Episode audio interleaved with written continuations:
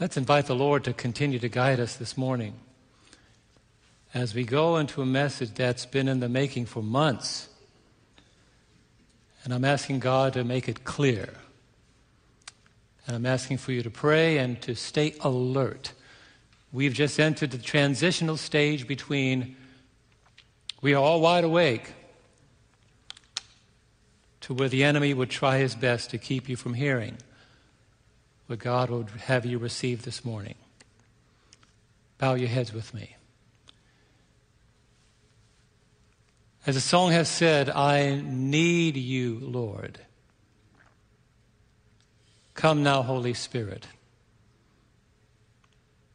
And speak to our hearts, we pray, that we will not only hear, but we will be prepared to trust you through the final conflict that is developing in our sight. Give us a determination to trust you and to commit ourselves to your faithful keeping until the end. In Jesus' name I pray. Amen. It's coming, you know. World War III. But this time it's not going to be between Japan and America or Germany and the allied nations of Europe. It's coming. It's not going to be communism against democracy or the red states against the blue states. And to your surprise, it's not going to be Republicans versus Democrats. In this final battle, the entire world will be marshaled into one group or the other. And as we sit here this morning, Satan is busy. His angels have received their assignment. And they are working because their employer says, he knows that he has but a short time. There is a feverish level of activity taking place in the world of darkness.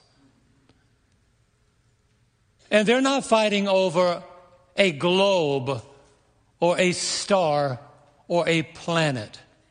But the battle taking place today is over the lives of every citizen that Christ has died to save. The stakes are deeper than property and income and finances. The battle is fought over every one of us sitting here this morning and over the entire world. And John the Revelator takes us behind the scene and calls us back, calls us back to a sober mindedness that is lacking in so many Christian circles today. You know, Christianity to a large degree has become an activity of entertainment and feeling. On so many levels, the church has come down to the world rather than the world coming up to the church.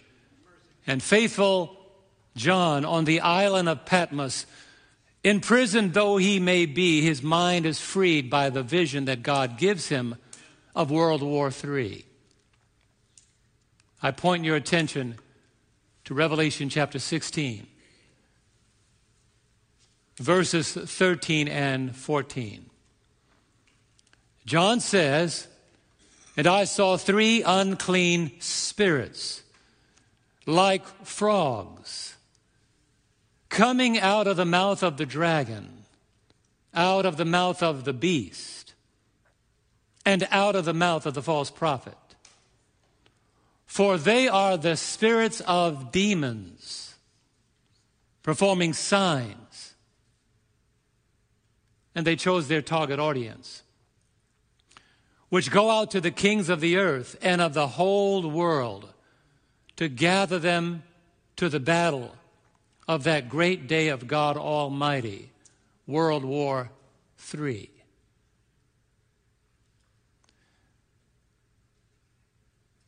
When Revelation 16 introduces the symbol of frogs, God uses a symbol that is very known to those in Old Testament times.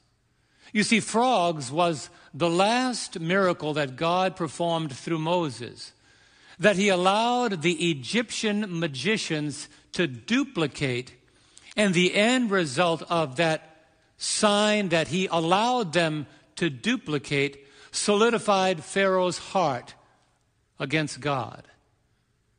When he saw that his magicians were able, by God's permission, to also produce frogs, he said, Who is God that I should obey his voice? I know, I know not God, and neither will I let Israel go. We know the rest of the story. I'm glad to say this morning God does not need permission to let us go. But the picture that is painted here, and I'm going to be methodical this morning as I was talking this out and studying it out, one of the things that I'm fully aware of is that the content of this message is so it's so concentrated. For many of you, you're going to hear things you've never heard before. And so therefore, instead of racing through like the energetic New Yorker that I can be, I need to speak slowly like I'm from Southern Illinois so that you can get it before the conveyor belt moves quickly to another scene. You see, in the days of the Egyptian rebellion, when God was pulling out all the stops to give Pharaoh an opportunity to participate with divinity, he determined that he would not participate with God. When you study that story deeply, God wanted to give Pharaoh the opportunity to say, I am God. If you would but participate with me, things would not be that bad for Egypt. But he chose not to participate. And the lesson learned from that is a profound lesson. When men persist in rebellion against truth, and I want you to listen to me this morning, they will appear to have the same power working through them that is working through God's servants. But the end result will be those that follow them will eventually do what they did, and that is reject God. You might wonder why God allows men to perform miracles. To test the human heart, the human resolve. And we live in a day and age where people like the sensational, people like the fanciful. The magicians of Egypt rejected the evidences of God's divinity. And so God gave them what they desired a strong delusion that the entire community of Egypt, the entire congregation of the Egyptian army would believe a lie so that God would bring the Egyptian dynasty to its knees. And so he allowed to some degree this ability for the Egyptian magicians to manipulate the onlooking congregation and to conclude that if they can do what God can do, we don't need God. And today,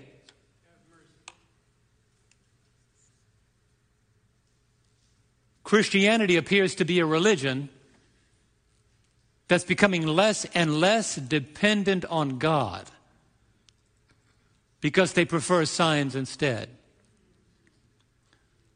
When God speaks about miracles, there's a deeper meaning behind it. And as I thought about this message and prayed about it and looked at what I can include and what I can leave out, because you know they only give me but so much time,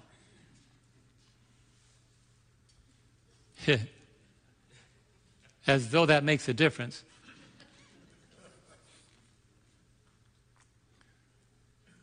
We've got to remember that Satan's aim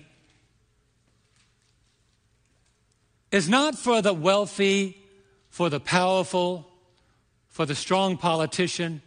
They're all what we might call, um, in, the, in the military terms, uh, what's the word? Casualties. They're, they're collateral damage. The drug abuser, the murderer, the adulterer, the, the, the harlot, the sinner, the person that lies and robs banks, they are all collateral damage. Jesus made it abundantly clear the concern that Satan has as his uppermost focus. Look at the words of Christ in Matthew chapter 24 and verse 24. Jesus said, For false Christs and false prophets will rise and show great signs, just like they did in Egypt, and wonders, just like they did in Egypt, to deceive, if possible, even the, what is the next word? The elect. But let me put a pin in that. Satan cannot deceive those whose minds are guided by the undiluted Word of God. He's concerned about them because Jesus said his aim is to show great signs and wonders, to deceive, if possible, even the elect. Praise God, the elect are those whose minds are guarded by a plain, thus saith the Lord. They're not looking for signs and wonders. They're not looking for sensation and feeling. The church is metamorphosizing and declining into feeling and emotion. While, while the word of God is languishing, a plain thus saith the Lord is no longer preferred. People want to feel religious. And this is the prime atmosphere that gives Satan all the fodder he needs in order to extend his arms of deception. You see, my brothers and sisters, John was warning the remnant. John is warning the remnant to be careful who we listen to and who we follow because there is a satanic trinity and the mouthpiece of each of these entities and the purpose of each of these entities is to bring about the final deception, and the remnant is the focus. God's church is the focus. And when you look at what's happening in our world today, we are approaching the most polarizing test in modern history. These times demand unquestionable loyalty to God's agenda. Can you say amen? unquestionable loyalty to, loyalty to a plain, thus saith the Lord. And don't be fooled by the calm surface because there is, an, there is an undercurrent that is waiting to claim those who feel that they could wade into the waters of compromise and come out unharmed. There's an undercurrent. The surface doesn't reveal it, but there's an undercurrent. There's a political undercurrent. There's a social undercurrent. There has always been a financial undercurrent. But well meaning individuals are being drawn into a stage and atmosphere that has not been designed by them. They have just been invited by satanic forces to participate. And by the time they realize that they have been used, it is too late. That's how the devil works. Servant of the Lord says that by the time people come to realize that Satan has used them, she said, he is done. And moving on to the next victim. And if you don't think that the remnant church is on his hit list, you are not awake.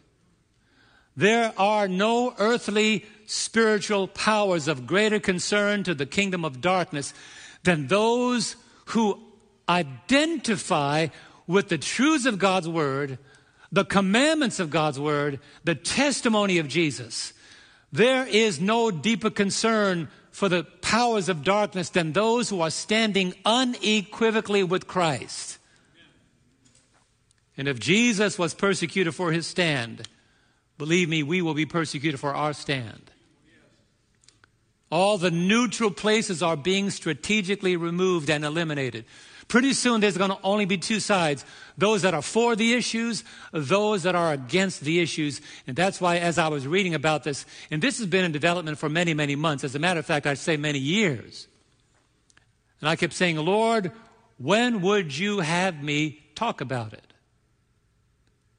And I want to say to you today, these times demand faithful watchmen on the wall. I'm not preaching this message because I have, because I want to. I'm preaching it because I have to. God told Ezekiel the prophet that the watchman is not at his own discretion. He talks about destruction coming, how important it is for the people to choose a, choose a watchman.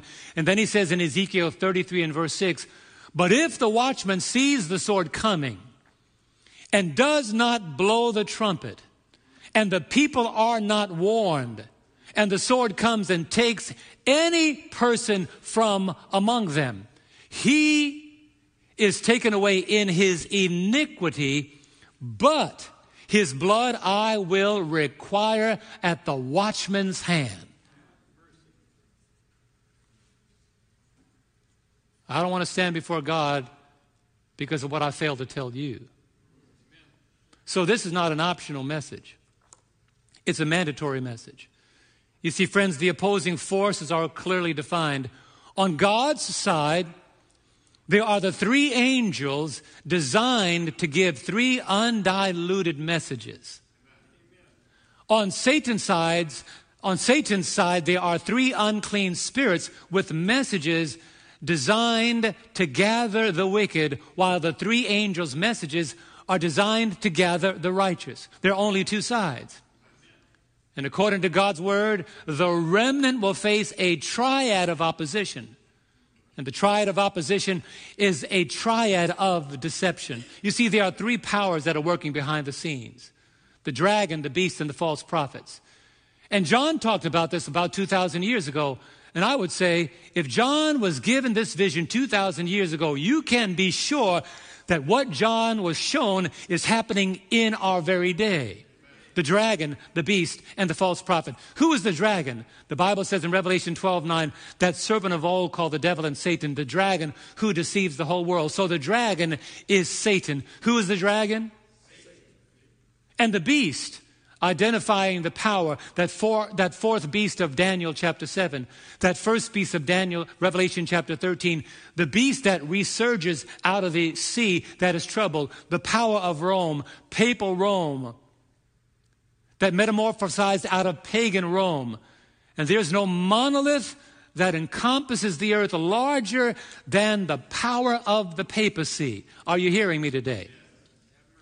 Satan created a distraction through a power, as Revelation 13, verse, verse 4 says, the dragon gave the beast his power, his seat, and his great authority. And let me make it abundantly clear I am not talking about Catholic people, I'm talking about a system. Because most of my family is Catholic. I understand very well when I go home to St. Thomas and the Virgin Islands and I look up that hill at a church that's been in that community since the 1800s or maybe the 1700s. It always troubles my heart when I see family members ascending the steps and they get in front of a, a plastic, a, a plaster statue of a Virgin Mary and they kneel and they bow to it. And I say, Lord, what can I do to awaken them that that statue cannot see, nor hear, nor answer their prayer? It's just the development of some man in some factory somewhere. And an entire system based on deception is pulling the kings of the earth under its influence. Rome has an extent and has an influence that is unmatched by any other religious earthly power. And what's the purpose behind this gathering? They are working deceptively. They are working deceptively to accomplish and I want you to remember this phrase a predetermined agenda. What kind of agenda? which means long before you see it happen over there, it's been decided way over here. So when something is introduced in our modern day and age and we think, wow, I have the power to make a decision about how it's going to, how it's going to unfold and how it's going to be fulfilled, you are fooling yourself because the outcome has been determined way back here. So by the time you see it, you are simply being made to believe that you have some input on the outcome when in fact the predetermined agenda was introduced from the fall of humanity. But I want to say today God has a predetermined agenda. What is that agenda? Jesus told us what it is. Luke 19:10 For the son of man, let's say that together. For the son of man has come to seek and to save that which is lost. Praise the Lord. The only agenda that heaven has is to save us. And in the context of that salvation, to protect us, to provide our needs, but don't get your temporal needs mixed up with your eternal needs. The greater need we have is salvation, not things. But Satan also has a predetermined agenda. The Apostle Peter brings that out in 1 Peter 5 and verse 8. He says to the Christian, Be sober. What does he say, church? Be sober. What else? Be vigilant because your adversary, the devil, walks about like a roaring lion, seeking whom he may devour. That's why Jesus in Revelation chapter 16, Jesus said, Blessed is he that blessed is he that keepeth his garment, lest he walk naked and they see his shame. I read that text, JD, for so many years, and, and it just dawned on me lately, as Ian likes to study deeper in knowledge, as I dove into the pretext, as I dove into the context, and I decided, let me go back to John's day and find out what the writers meant. Blessed is he that keepeth his garment, lest he walks naked and they see his shame. And the context was, in the camp of Israel during the night, especially during military skirmishes, it's a military terminology, someone was assigned to keep watch. And if he fell asleep, they stripped him of his garment and put, it, put him on display naked, that he may feel the shame of not being sober and being vigilant to watch for the enemy. So the blessing came when the morning rose and he still had on his garment. That meant he was faithful. You see, my brothers and sisters, I want the morning of the coming of Jesus to rise and we still have on our garment. What do you say? The garment is the righteousness of Christ just to emphasize that further, that's why when Jesus came in to examine the marriage guests, and Ron talked about this, when Jesus came in to, to examine the marriage guests, one of the questions is, how can you come in, in here? How did you come in here without a wedding garment? But the inference is even more embarrassing. He came in naked because he did not have on the garment of Christ's righteousness. So we are told the only way to shield ourselves from Satan's predetermined agenda, we've got to remember how he works. You see, the war that began in heaven was not over territory alone, but the war was between truth and error, light and darkness. But follow me carefully. Satan was successful in a perfect environment to, to deceive one third of the angels. If he can do that in a perfect environment, what can he do in an imperfect environment? If he was successful in deceiving the angels, Ezekiel talks about how he did that by the multitude of his trading, trading light for darkness, truth for error, loyalty for selfishness. He went from angel to angel, and behind the back of God, really there's no behind the back of God, God knew it. He sowed seeds of doubt in the mind of the leadership of heaven. Let me put a pin in that right there. We are warned be careful when anyone comes to you and begins to sow doubt in the minds of in your mind against leadership. If you don't see that that's coming into our church, all you got to do is go to a general conference session and see how many people don't like the fact that Elder Ted Wilson is president again. So what do they do? They sow into the minds of those who don't like his spiritual stand doubt about leadership. It happened among the children of Israel when they were left, led out of the land of Egypt. The rebellion at, of Korah also, the rebellion at the Jordan, just before they crossed over into the promised land, there were those among them that sowed doubt in the minds of those who did not like leadership. But that was not unusual. Mary didn't like the fact, sorry, Miriam did not like the fact that God was speaking through Moses, and she said to him, To the leader, Do you think you're the only one that God speaks through? Miriam, his sister.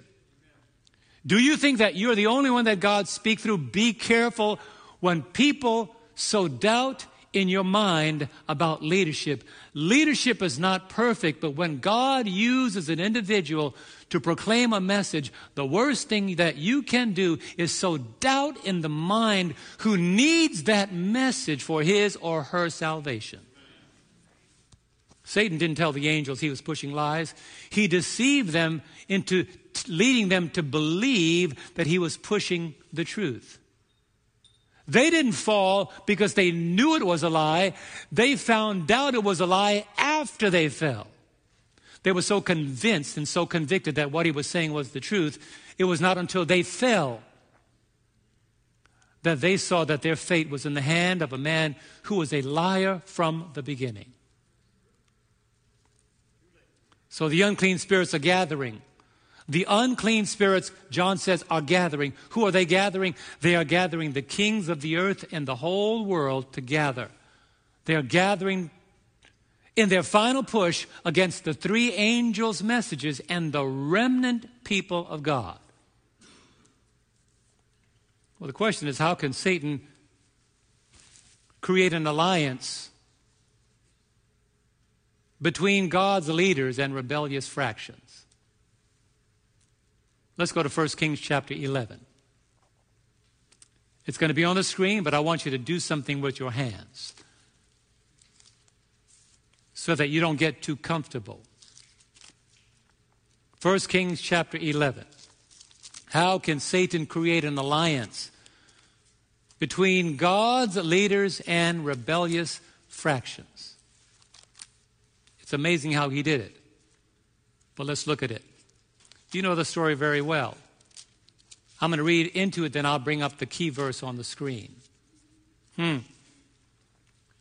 I'll read verse 1, and then I'll bring the other verse on the screen. But King Solomon loved many foreign women. King James Version says strange women, as well as the daughters of Pharaoh women of the Moabites, Ammonites, Edomites, Sidonians, and Hittites. And what happened? What did the Lord say?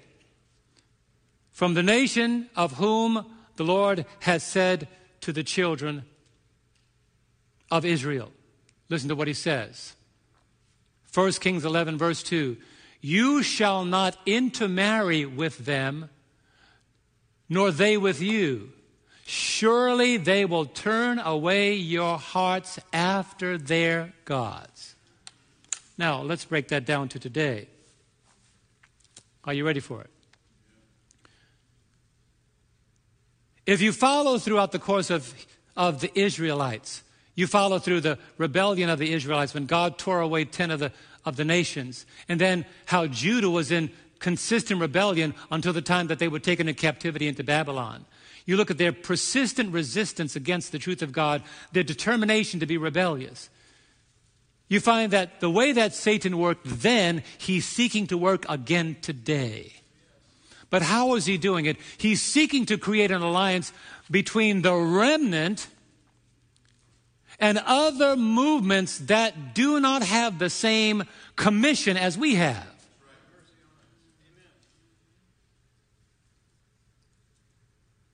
And just like a person that marries a non believer, the, the believer suffers every time. There are very few instances where the believer, where the non believer becomes a believer, but in so many instances, as I've counseled couples through the years, when a believer marries a non believer, the believer begins to modify his or her worship to make the non believer comfortable. And the very same thing happens, listen carefully, when the Seventh day Adventist church begins to get into alliances, when ministers that God has called to preach the three angels' message begins to preach messages that God has not given us. What happens? Their hearts turn away after other gods. That is why you see the church looking differently. There's something wrong when a guy that's talking about football and basketball, when you watch Sports Center, and the Sports Center announcer has on a suit and a tie and a handkerchief, but a preacher from that's speaking on God's behalf, slow me down, Lord, a preacher that is called to represent God tells his church to wear jeans on Sabbath morning to be on the pulpit, to look like hip hop artists don't wear clothes. Show as much as you can, and the world will come up to us. No, no, no. When the church begins to go down to the world, it loses its power to draw the world back to the church. And so many of our churches today are looking less and less like a church and more like a club. What's happening, y'all? Happy Sabbath calling God, He's my dog, He's my homie. God ain't your dog, God ain't your homie. God Almighty is holy. Let all the earth be silent before Him. But it's happening in our churches. I'm watching this metamorphosis, this paradigm shift. Somehow we believe that if we become like the world, we can win the world. No, you can't win the world when you become like the world. Because God brings you out of darkness into marvelous light, but unless the light is on, nobody will see it while they're in darkness. It began with Solomon, but it continued down to Ahab. By the time it came to Ahab, notice what the Bible says.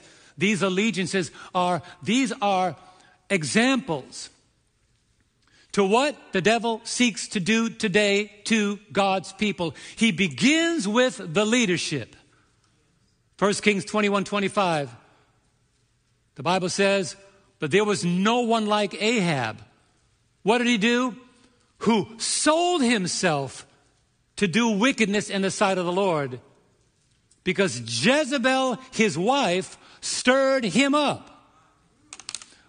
When you start talking to people that don't honor the Sabbath, and they convince you that the Sabbath doesn't matter, they are stirring up your heart against obedience to God. I have friends that are not Adventists, but they know I'm an Adventist pastor because I tell them the truth.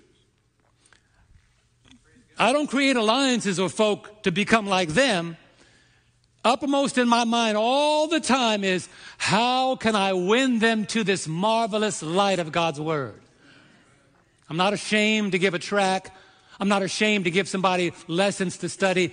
It is too late to be ashamed of such a powerful, life saving message. But when an alliance is created between God's people and movements that oppose God, God's people suffer because their hearts turn from God and when the heart is turned from God, Lord help me, there is no depth to which a person can sink when his or her heart turns away from God. What they can do when their hearts are no longer conscious, conscious toward God's leading, they can perpetrate unimaginable evil. How do I know that? It took Satan 4,000 years to accomplish it, but his deception was so complete that at the 4,000th year mark, he led the Jewish leaders, the scribes and Pharisees and Essenes and Sadducees, he led them all to do what? To perpetrate and orchestrate the death of Christ. Let me get a little deeper here. They were Sabbath keepers. They ate a clean diet. They paid tithe of mint and anise and all the things they had. They made sure to show up in church every Sabbath. And the devil says, I know what God has as a plan for them, and I cannot stand by and watch them accomplish God's plan without trying to find a way to interrupt it. And he worked on that for 4,000 years. And he did it. So let's pull back the curtain. Are you ready for it? Going to pull back the curtain and show you how the devil does it. It worked in Israel of old. He was so completely successful with the Israel of old that the Lord said to them, You will not worship like Babylon in Jerusalem. If you want to worship like Babylon, go to Babylon and keep on babbling on. And I want to tell you, Lord, have mercy for some of the worship that's coming into some of our churches because all they're doing is babbling on. When the sermon's 15 minutes, I understand, just relax. And you, and you sing so long that you're in a trance, and there's no change in the way you live. And on Sabbath morning, you're not challenged to come up higher, but every Sabbath you seem to be going lower and lower. As a matter of fact, I'm going to be very candid this morning. I'm going to be very vague, but very candid. I was invited, I was, a, a pastor reached out to me, an Adventist pastor reached out to me to possibly have me come and speak at his church. And I decided to go on the website and look at their church. And I said, There's no way I'm speaking at that church.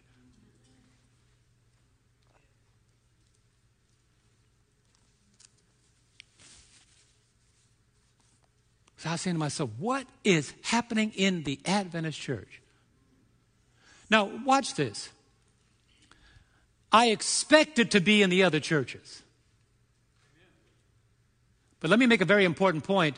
God has sincere, dedicated believers in all faiths of the earth. He said in John 10 16, Other sheep I have that are not of this fold. But you don't go into that fold and join them in darkness. You keep the light shining. Let your light so shine before men that they may see your good works and do what? Glorify your Father.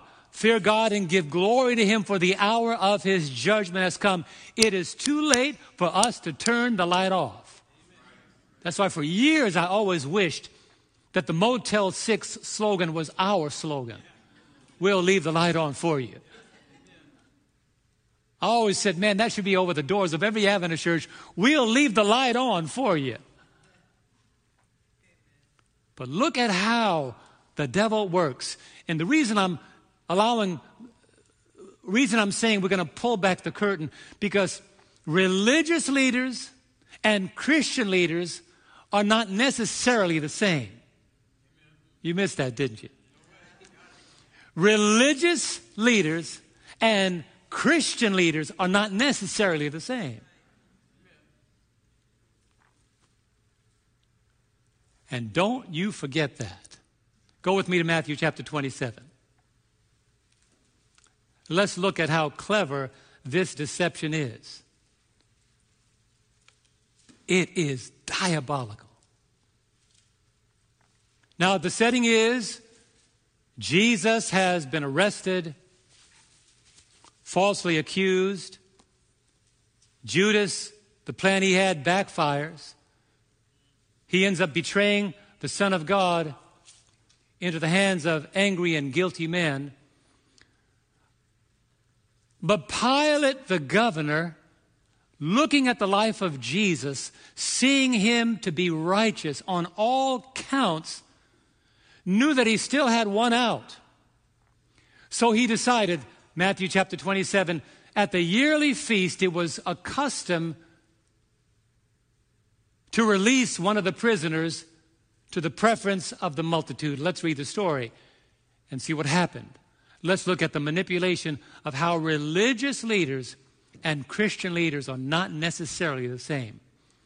The Bible says in Matthew chapter 27, verse 15, Now at the feast, the governor was accustomed to releasing to the multitude one prisoner whom they wished. And at that time, they had a notorious prisoner called Barabbas. Pause for a moment. Let's put the scene together. Pilate is a political leader. What is Pilate? He's the voice of politics. The multitude is the voice of the people. Barabbas is a what? Is a criminal. Is a what? Is a criminal.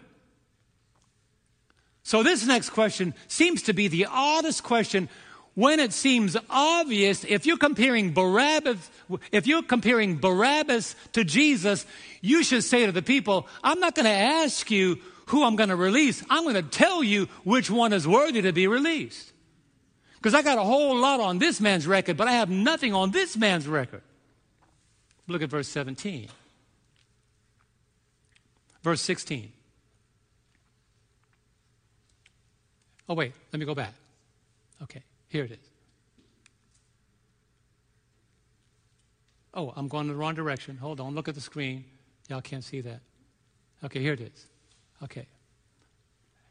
Now at the feast, there was a custom to releasing to the multitude one prisoner whom they wished. And at that time, they had a notorious prisoner named Barabbas. Look at verse 17, which I left out, but it's in your Bible. Therefore, when they had gathered together, Pilate said to them, Whom do you want me to release to you, Barabbas or Jesus, who is called the Christ? Now, get, the, get this. The political leader, Pilate, thinks that the people are making a decision that the people want to make. But look at the next verse Matthew 27 and verse 20. But the chief priests and elders persuaded the multitude that they should ask for who? Barabbas and destroy Jesus. Okay, okay. Let me break it down. Pilate, political leader, multitude, us, chief priests, religious leaders, not Christian leaders. I want you to get that. Religious, but not Christian, because a true Christian will never sell Jesus to be destroyed. You don't see it coming. Today,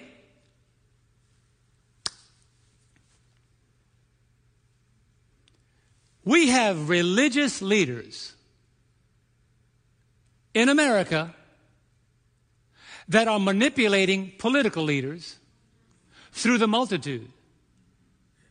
But as you just read, before the multitude decided on their own, the chief priests and elders persuaded them about the choice that they should make. So it wasn't their choice, it was the choice of the religious leaders whom to pick. And the multitude simply carried out the wishes of a small religious body, chief priests and elders. They were not bigger than the multitude, but they were the ones persuading the multitude. Notice what the Bible says. Because they had a predetermined agenda. When did that agenda, when did that agenda get formed? Okay, are you ready for it? When Lazarus, when Lazarus was raised from the dead. They said, when they saw Jesus raise Lazarus from the dead, they said, Jesus must die a predetermined agenda. They decided from the resurrection of Lazarus that they don't want to hear anything more about Jesus. You know why? Because when Jesus raised Lazarus, that was evidence of divine import that no one could raise a dead person unless he is divine. And they could not argue that point away because the evidence was too clear. In other words, how do you explain that, Rabbi Ben Hadad? I can't. You see what he just did? He made us all look bad. What do we do?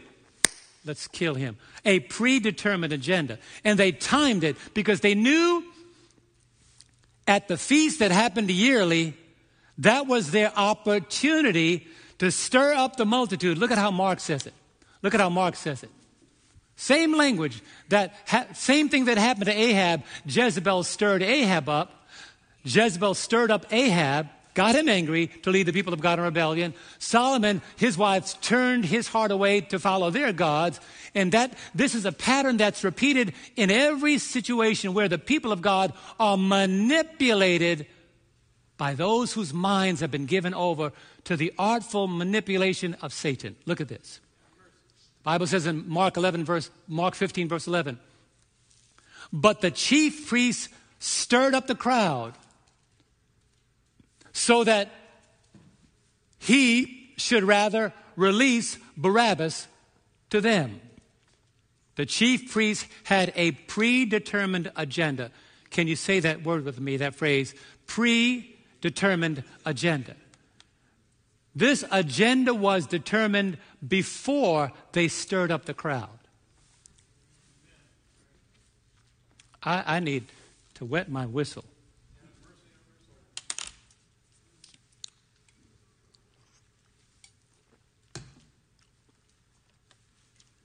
You're not ready for it, but I'm going to read it. Counsels to Writers, page 58, paragraph 2. Satan's attacks against the advocates of the, what's the next word? Truth, will wax more bitter and determined to the very close of time. As in Christ's day, the chief priests and rulers stirred up the people against him. Now here's the transition. So today, when? Today, the religious leaders will excite bitterness and prejudice against the truth for this time, which is what? The three angels' messages. So, what are they angry with? What are they angry with? The truth for this time. So, what, what do they want to attack? The truth for this time. Whom do they want to use to attack it? Come on, I, I know you're awake. The multitude. Because their predetermined ideology needs some flesh to accomplish their design. The, quote, the quotation continues. Look at how diabolical it's getting, and you will then understand why we see what we see in our world happening today among people claiming to be connected to Christ. Look at this. It's powerful. Continuation. Counsels to Writers, page 58, paragraph 2. The people will be led to acts of violence and opposition, which, this is powerful, which they would never have thought of had they not been imbued with the animosity of professed Christians against the truth. Let it soak in. Christian people today are being led by people whose predetermined hatred is, listen carefully, whose predetermined hatred is not over political issues, but over the truth. Let me get, let me get very direct. Let me get, let me sharpen my pencil. Do you think that the Revelation 13 scenario will ever change? It's set, it's in stone. We have been told that Protestant America, when they neglect, when they neglect the principles of Protestantism, turning away from it, thus saith the Lord, will unite with Catholicism and bring about a union in America of church and state. The religious leaders with the unity of Rome will appeal to the politicians to advance their agenda that has been predetermined. But in order to accomplish it, the multitude, the people will be led to acts of violence and opposition which they would never have thought of had they not been imbued with the animosity of professed Christians against the truth. When you think it's not going to get deeper, buckle your seatbelts. Because Satan is seeking complete control of Christianity in America. How can such a great divide exist? How can Christians that sing to the glory of God on one day and then get together and become so stirred on political issues that they are willing to take another person's life that disagree with their political position? And they name the name of Christ when Jesus himself said, My kingdom is not of this world. What you don't see is we are in the midst of the development of World War III, and the spirit being revealed is the very spirit that's going to be turned against those who really do stand with Christ. Jesus warned us. John 16, verse 1 to 3. The same danger Jesus warned his disciples of that will possess religious people in his day is the same thing that applies, that's taking place in our day. Listen to the words of Christ. These things I have spoken to you that you should not be made to stumble. Why? Whoever kills you will think that he ought. Why we see the things that we see today. And then when, the, when all the frenzy calms down, I've been listening very carefully. When all the frenzy calms down, some of these well meaning people whose convictions are aligned with folk whose theology is not scriptural why is there such an animosity? Why is there such a desire to control the government in the United States? Because the evangelical view is that Jesus is coming back to reign on earth. My brethren, he's not coming back to reign on earth. He's coming back so that we could reign with him in heaven. So, in this rational, in this irrational position, based on twisted theology, and how do I know that these leaders are not truly Christian? You cannot knowingly reject the Sabbath that you know of and still claim Christianity. You cannot teach that the commandments are done away with and say you are aligned with Christ. You cannot incessantly teach what the Bible does not teach, the immortality of the soul, and say that you are in harmony with Christ. The words of Christ made it very, very clear that this drastic climate change taking possession of Christianity is not incidental, it is intentional. But what did Jesus say? John 8 32. You shall know the truth, and the truth shall do what? Make you free. So, this manipulation that's fracturing the church today is due to the artful management of those claiming to be Christian, but they are simply religious. You follow the pages of history. Now we're going to dive in deeper. Are you ready? Are you ready, David? All right. If somebody's next to you sleeping, just tap them on the forehead. One time. It'll work. There's a framework being put into place that has been practiced in the history of the United States from its birth to its present. And Revelation describes the purpose for which God brought America into being. God brought America into being that it may be a nation where people of every race and class and creed could exist together. One nation under God, with liberty and justice for all, not for a select group and nobody else. Not just for one party and nobody else. Not just for those who have this belief and nobody else. In other words, I can't say, you know, I'm so convinced that the Sabbath needs to be kept. I need to get the government to pass a law that everybody keeps the Sabbath only because that's my conviction. There's a framework put in place to manipulate truth and create opposing camps. It's called the Hegelian dialectic.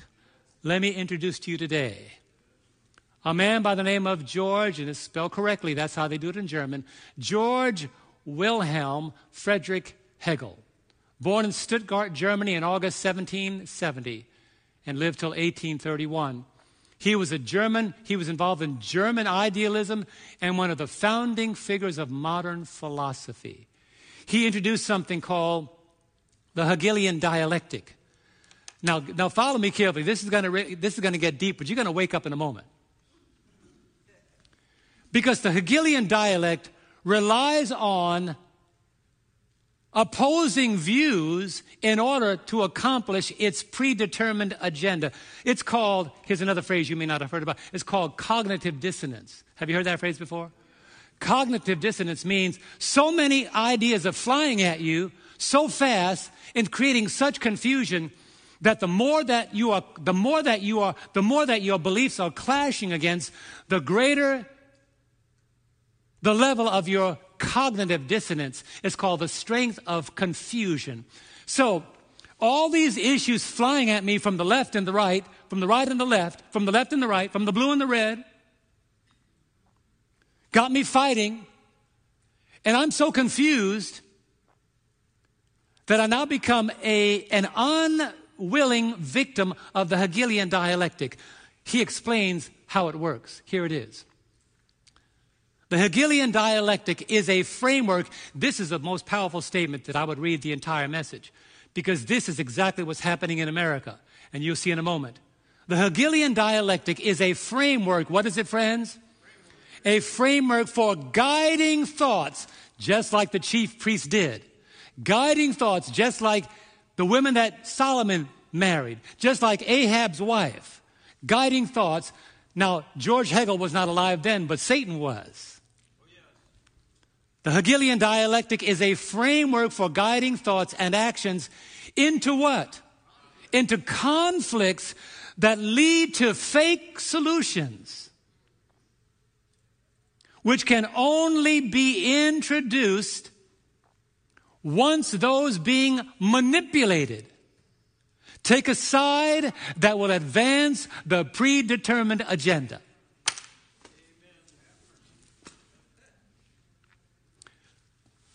Said another way, we know exactly what we want them to do, but they think that they're in charge, so let's stir them up.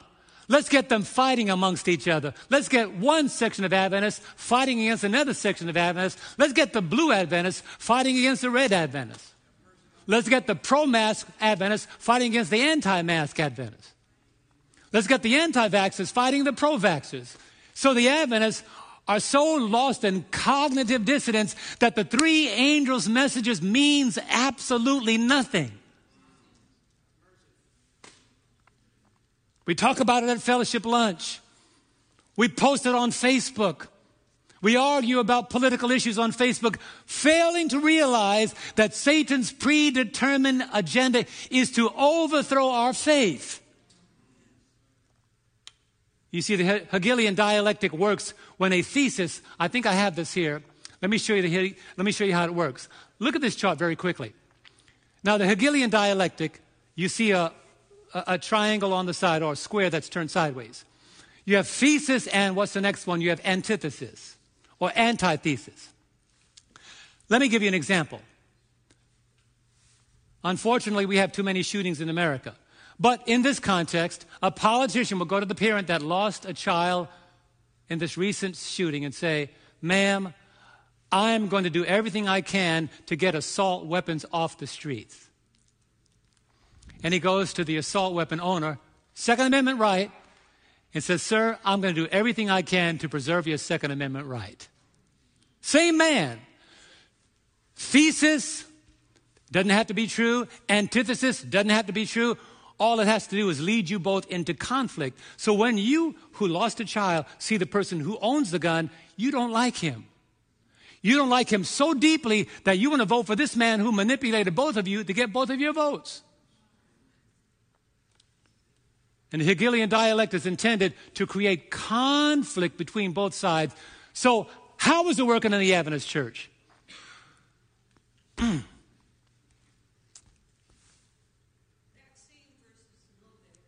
Speak to me, April. That's exactly. So you, you fight over whether you should take it. And, and you forget that you're brothers in Jesus, you're sisters and brothers in Christ. And you spend more time talking about that rather than ways to get the gospel out. So when people like Donald call you and say, we're going to go door to door, that doesn't even faze you. because you are waiting for what, the, what your desired politician says next. You're too busy to think about saving somebody because you are in cognitive dissonance. The issues have you in constant conflict. Now, in this conflict, the intention is to create synthesis. So, thesis and antithesis, synthesis. Both of you are going to vote for me anyway. But what you fail to realize is it's not just going downward. There was a predetermined agenda that was introduced before I gave you the issues to fight over. I gave you the issues to fight over for one purpose to determine whether or not I could rely on you to push my agenda, like the chief priests manipulated the multitude to push their agenda. So they were able to convince the multitude, and the multitude said, You can rely on us we will accomplish your agenda. While the agenda was not the mindset of the multitude, but it was a mindset of religious men who did not know God. When we start looking for religious politicians, there are none. Sorry. When we start looking for Christian politicians, there are none. Because they all operate under the Hegelian dialectic. It's the very framework of everything that happens in the world always get two sides. They fail to realize the, that the agenda was determined from the very beginning. It was predetermined, but I had to create conflict so you could be so cognitive dissonant that you don't understand you're being manipulated. And here's how it ends up. The Hegelian dialectic works when a thesis giving rise to its reaction, an antithesis which contradicts or negates the thesis, and the tension between the two begin being resolved by means of synthesis. Simply meaning, here are some of the Hegelian dialectics working in society today that is tearing the Adventist church asunder. And we can't see because we are so busy pushing the issues of men and don't realize that by pushing their issues, they have predetermined their agenda. And you don't understand even, I won't even go into how this is fitting into the World Economic Forum because all of this is being gauged. All the issues dividing the church, the world, the politics, the, all these issues, just, this is just a, a, a smidgen of it. Mask versus anti-mask, vaccine versus anti-vaxxers, pro-life versus pro-choice, same-sex versus both-sex marriages, LGBT versus straight, blue lives versus black lives, fossil fuel versus green energy, climate change versus climate cycle. And what happens is we, we, we eat all this all week long. And we come to church on Sabbath morning so cognitive, cognitively dissonant that when we start talking about reaching out to save lives for Christ, there's no room there for us to be able to even embrace it because we have been so torn apart by the stuff that we are eating, failing to realize that the issues are designed to polarize us into controversy and division. And what we don't realize before the final issue is introduced that will ultimately divide America, it is imperative to manipulate us to gauge, and I'm going to read this carefully, to gauge our pliability in preparation for the final issue. In other words, are you listening? Your moldability on political issues will signal your plasticity on religious issues. Let that soak in. And now let me, let me speak in English terms. I want to see how much I could manipulate you so that when the real issue comes, I'll know whether or not I could depend on you. How moldable are you on my political issues? Ah, I could rely on you when I push my religious issues. Brethren, don't forget the issue confronting us as a church. We are living in Revelation 13 between the first and second beast. That's where we are. So, the synthesis that these men are trying to accomplish, which is take over the government. Are you not listening? Are you not listening? Are you not listening to people? Are you not listening to these religious people that say the only purpose for the existence of the government is to carry out the wishes of the church? Are you not listening? This has been going on for 40 years. Go back, if you're old enough, do you remember Jerry Falwell? Jerry Falwell said, My second largest financial supporting base is Seventh day Adventist. And he did not believe what we believe at all. But you know why, they, you know why he got support? Because he used the issues. You think that, I'm not talking about issues, but I'm talking about issues. The issues are only used to see how pliable we are so that when the real issue comes, Jerry Falwell can say, I've got 36,000 Adventists I can rely on because they've been standing with me for the last five years. They get all my literature, they pay for my magazines, they get my subscription, and they send me monthly donations. Lord have mercy. Why would we support a man or any institution that is, an, that is antithetical to a plain, thus saith the Lord? Why? Because of the Hegelian dialectic. They pick the issues that tickle your throat so they can get you to think their way, and you think that they're the answer when in fact the only answer is Jesus. Revelation 13 makes it very, very clear. Here's where we're living. This is the next thing that's going to happen. And I'm going to wind it up here in a moment. The Bible says clearly this is the predetermined agenda. God has told us from the very beginning this is what's going to happen in America. And you know what, friends? I'm dumb enough and I'm smart enough at the same time to believe that if God says it, I can believe it and that can settle the issues for me. That's why I don't care what these politicians say. I don't care about either one of them. Because I've got a higher call on my life. I got a higher agenda to push. I can't be pushed into one or the other circles. Revelation 13, verse 11 Then I saw another beast coming up out of the earth. He had two horns like a lamb and spoke as a dragon. And you tell me that America is not speaking as a dragon already.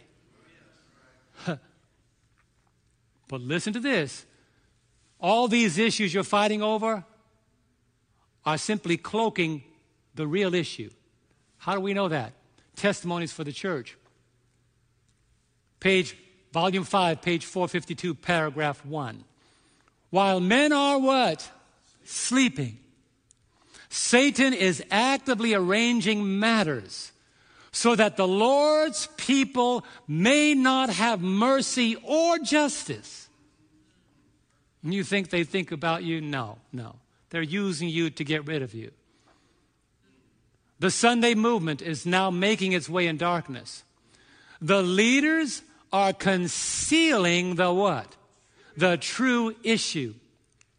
And many who unite in the movement do not themselves see whither, say it with me, Ricky, the undercurrent is tending.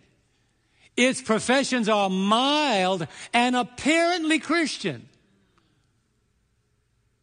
But when it shall speak, it will reveal the spirit of the dragon. That's powerful. Professed, mild, apparently Christian. Concealing the issues.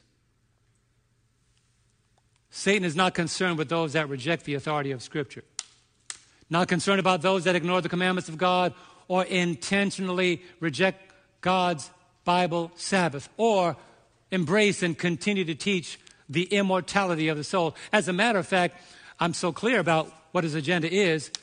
You know how I know what his agenda is? Because God's word tells us. How long will we ignore this very well known scripture?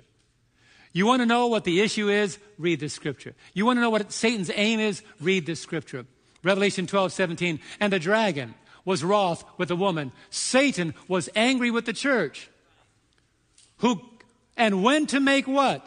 War with the remnant of her seed, the last day church of commandment keepers, who keep the commandments of God and have the testimony of Jesus Christ. Why is he angry with them? Because there's only one woman on earth, one church on earth, standing in the way of Satan's total domination of the church, and it's those that stand on the unequivocal word of God. They're keeping all Ten Commandments. And God has given them an insight behind the scenes that's why, brethren, the eroding walls of the Seventh day Adventist Church is strategically orchestrated by Satan because neutrality no longer is applauded. People don't want you to be uninvolved. They want you to be involved. When somebody approaches you and say, what do you think about this political issue? Say, I don't think about it.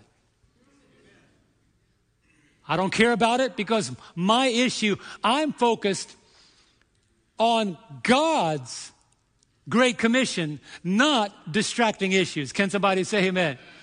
Instead of exalting Jesus, Satan wants us to exalt a mortal man who in just a few short years will have to wear diapers.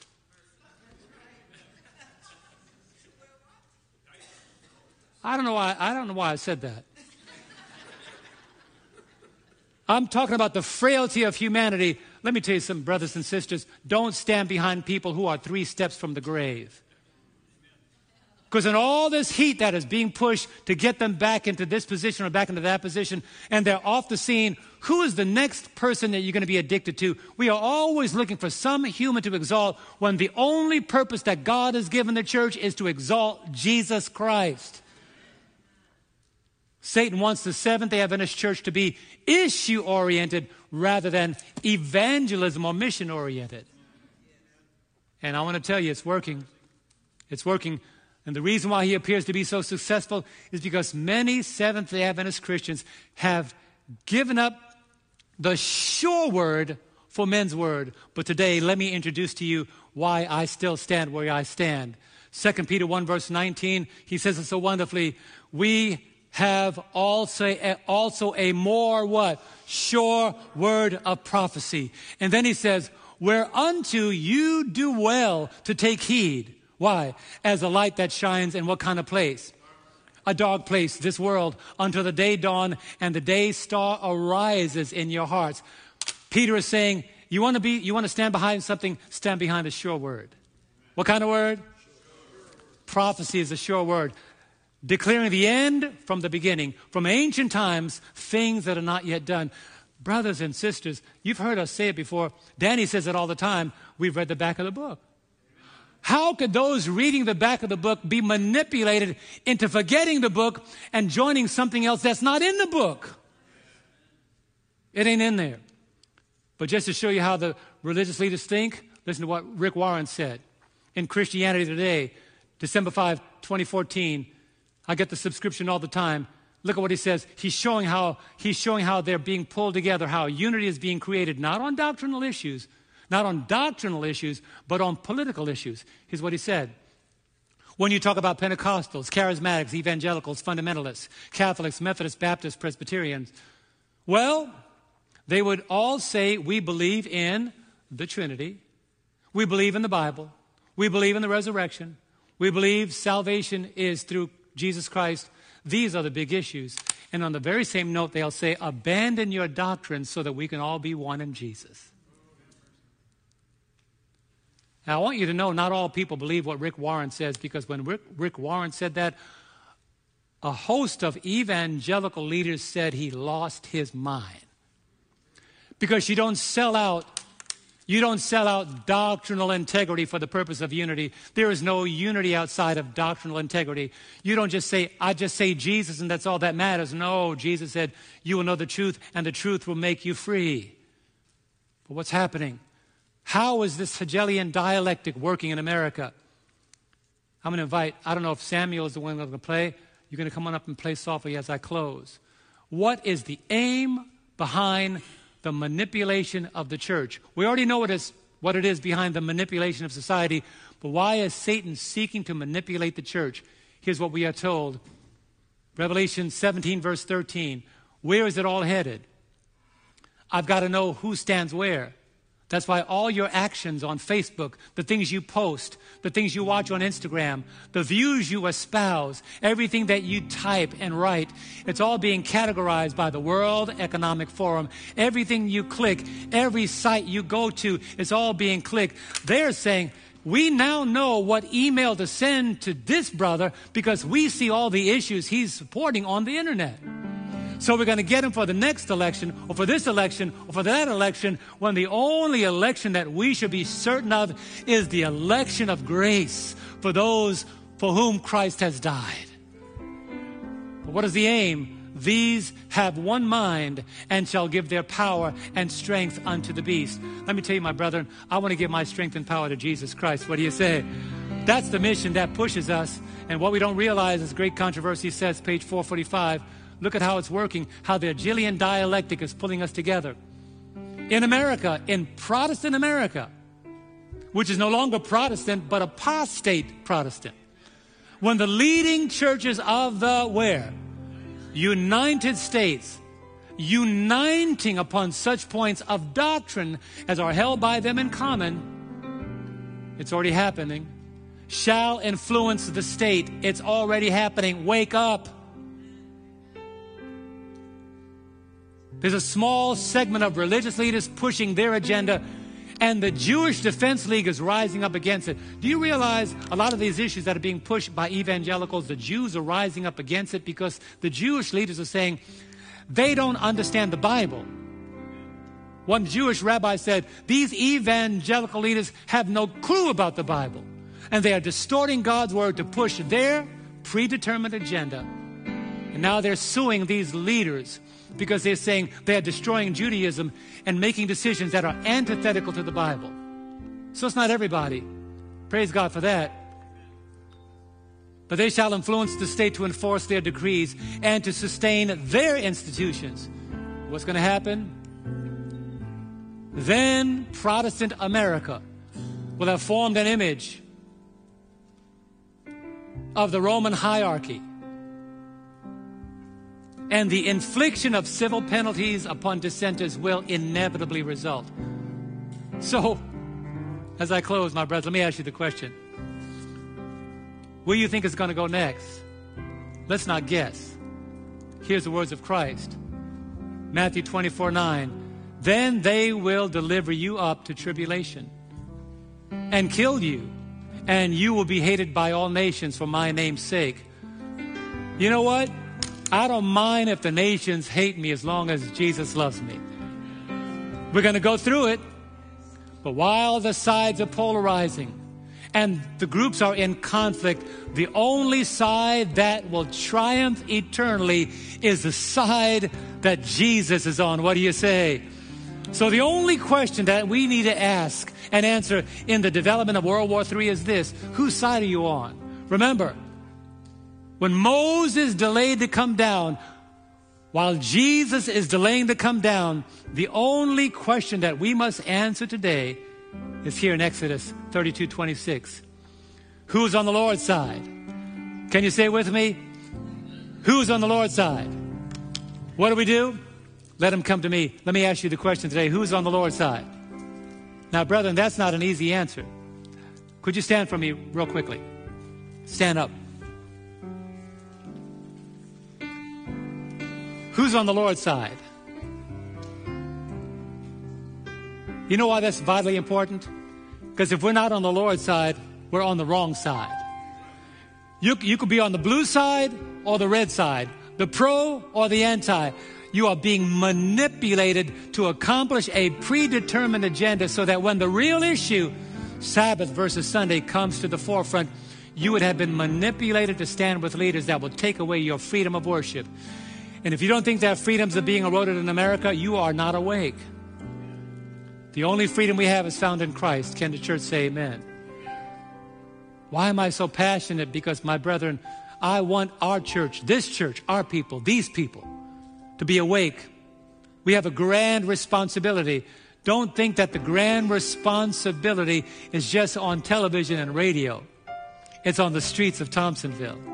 It's on the streets of West Frankfort is on the streets of Southern Illinois. There are people that have no idea about the everlasting gospel, but if we don't feel the passion, the drive, the desire, that when the invitation comes forth, I'm going to go out and share with others that need to know about the real issues of salvation. If we feel no need to want to be in that number to bring people to Christ, we have been manipulated and we are nothing but subjects in preparation for World War III.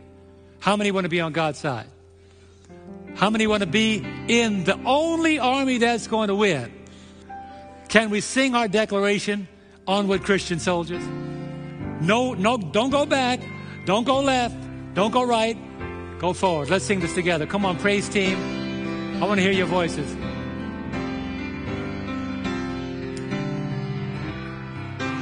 Onward Christian. Come on, let me hear you sing marching as to war. What's our banner? With the cross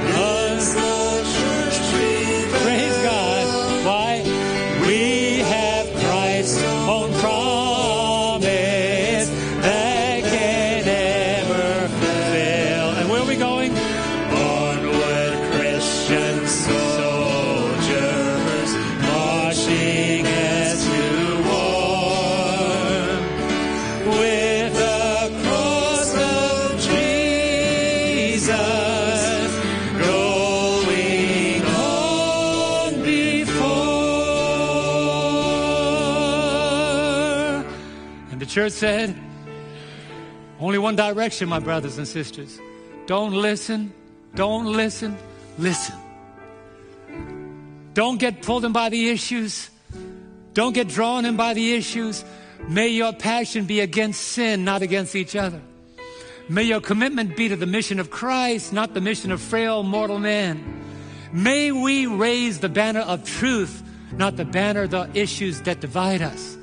May we be one in hope and doctrine, one in charity, and they will come that united together, we're going to walk through the gates into the New Jerusalem, not by ourselves, but by those that we have won for the cause of Christ. Is that your desire?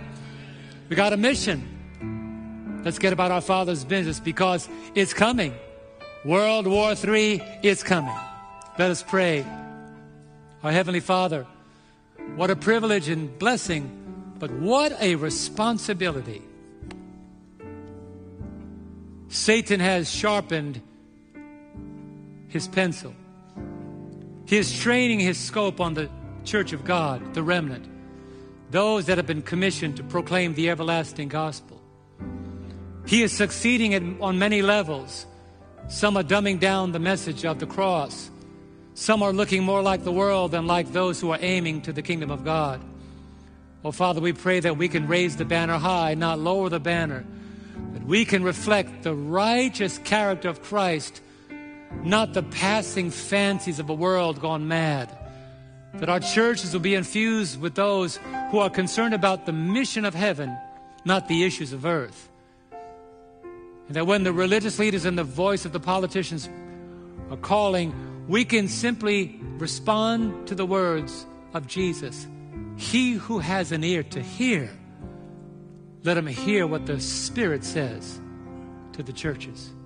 Take us from this place united, from this place undivided, from this place committed until the day that we see you and hear the words, Well done, thou good and faithful servant. This is our prayer and this is our desire. And that all of God's people say, Amen.